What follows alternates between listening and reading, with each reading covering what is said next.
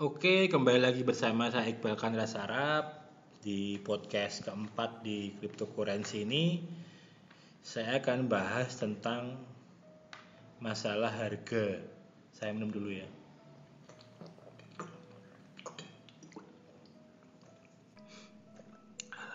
Masalah harga teman-teman. Jadi di dunia trading ini sebenarnya teman-teman cuman harus tahu tentang apa namanya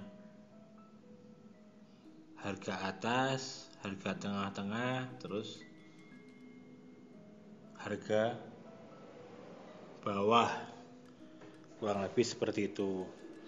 Harga tengah-tengah tuh kalau bahasa gaulnya di dunia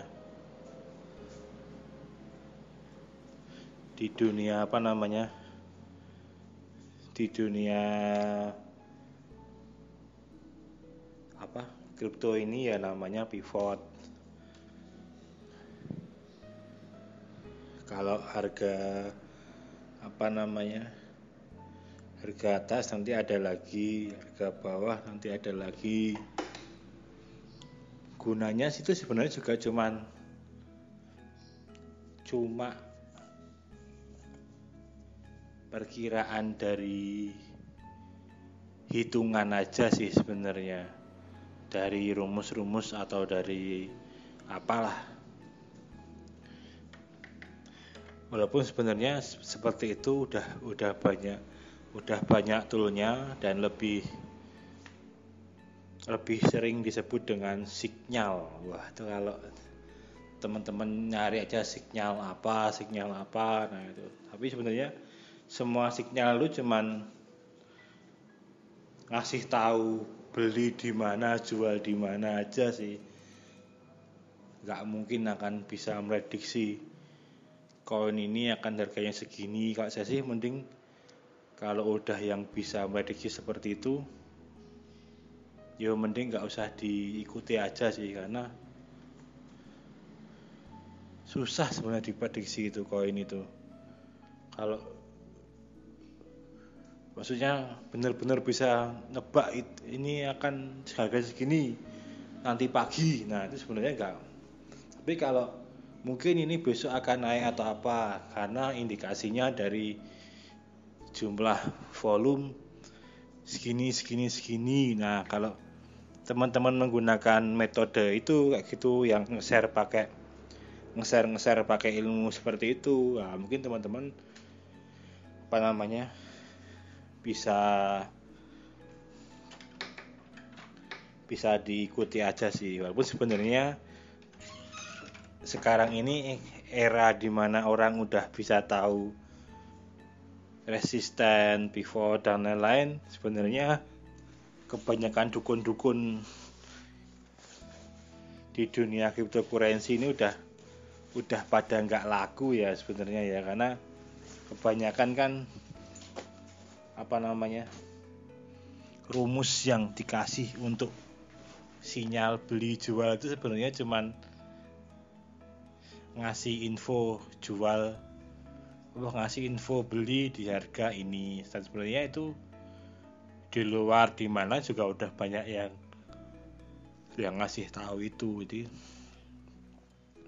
kurang lebih seperti itu. Jadi kalau teman-teman beli ya usahakan beli di kalau mau main bener-bener main high crash ya beli di pivot ya nggak apa-apa teman-teman. Misal nih XLM setiap hari dalam dua hari ini harga dari 3000 ke 3200 3000 3200 nah teman-teman bisa aja main di harga 3100 jual di 3200 itu kan kalau mau main cepet kan seperti itu. Atau teman-teman nunggu misal di harga bawah. Nah misal seperti itu. Di harga 3000 nya dulu. Baru jual di mau di 3100 atau 3200 nah itu terserah teman-teman. Yang penting tahu kapasitas tahu batasnya aja lah. Sebenarnya mau ngambil profit berapa. Karena susahnya kan di kripto ini kan juga seperti ini. Teman-teman beli kalau teman set jual dengan harga tinggi belum tentu ada yang beli. Bahkan selisih berapapun kalau emang nilainya titiknya nggak sampai di situ nggak ada yang beli juga. Jadi mending ya gunanya kita tahu pasar itu kan buat ini idealnya koin ini tuh naik sampai segini. Jadi ya ya udah nggak usah berharap lebih. Nanti harganya lebih dari itu. Yang penting targetnya kita beli aja di bawah harga bawah di harga paling tingginya. Nah gitu ya kalau nantinya itu itu naik terus naik terus dan naik terus dan mungkin melebihi harga tertinggi yang beberapa hari lalu yaitu anggap aja bonus. Tetapi mending mikir pahitnya aja. Samain harga tertinggi kemarin malah diturunin aja kalau bisa harga jualnya. Jadi kurang lebih seperti itu ya teman-teman ya. Jadi habis masuk teman-teman tahu kapan harus beli kapan harus jual karena itu meminimalisir kerugian.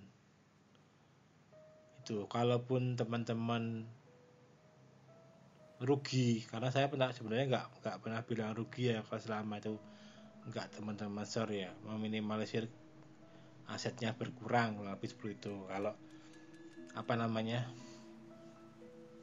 kalau teman-teman nggak nggak nggak lihat pasar nggak mau belajar beli langsung beli di harga tinggi ya ternyata itu titik puncak untuk koin itu hari ini karena habis setelah setelah harga itu nggak ada orang yang jual beli lagi cuma ada orang yang jual. Makanya kan dia langsung turun. Nah kurang lebih seperti itu.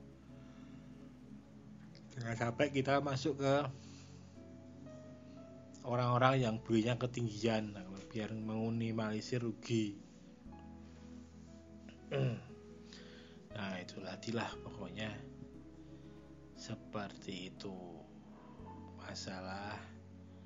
Kapan jual, kapan beli dan yang tak bilang meminimalisir kerugian juga itu misal kalau teman-teman udah beli di harga bawah terus ternyata turun lagi itu agak amannya itu teman-teman beli di harga bawah dulu kalau teman-teman belinya di harga yang lebih tinggi lagi otomatis kan asetnya berkurangnya kan semakin cepat.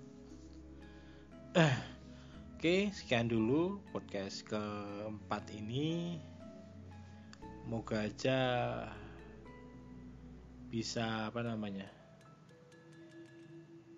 bisa lebih apa bermanfaat buat teman-teman tahu dunia kripto ini ya. Nanti saya akan lanjut di podcast ke limanya mungkin enaknya bahas apa ya yang ini sebenarnya mau tak rapel langsung sih biar teman-teman memang bisa langsung dengerin satu dua tiga mungkin sampai enam nanti lah tak bikin sampai enam. Yang ke enam itu bener-bener pengen saya sih teman-teman udah bisa kalau mau nge-share mau ngasih tahu ke saya. Saya udah profit nih mas gini-gini. Nah kan saya ikut ikut seneng gitu loh. Jadi jangan tanya terus. Tapi teman-teman belum memulai. Nah itu kadang kan saya capek ngasih taunya itu loh.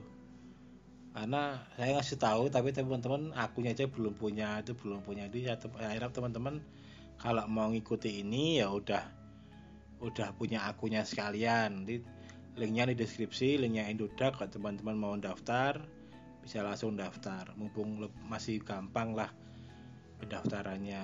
Oke sekian dulu podcast dari saya siang ini. Selamat pagi. Salam olahraga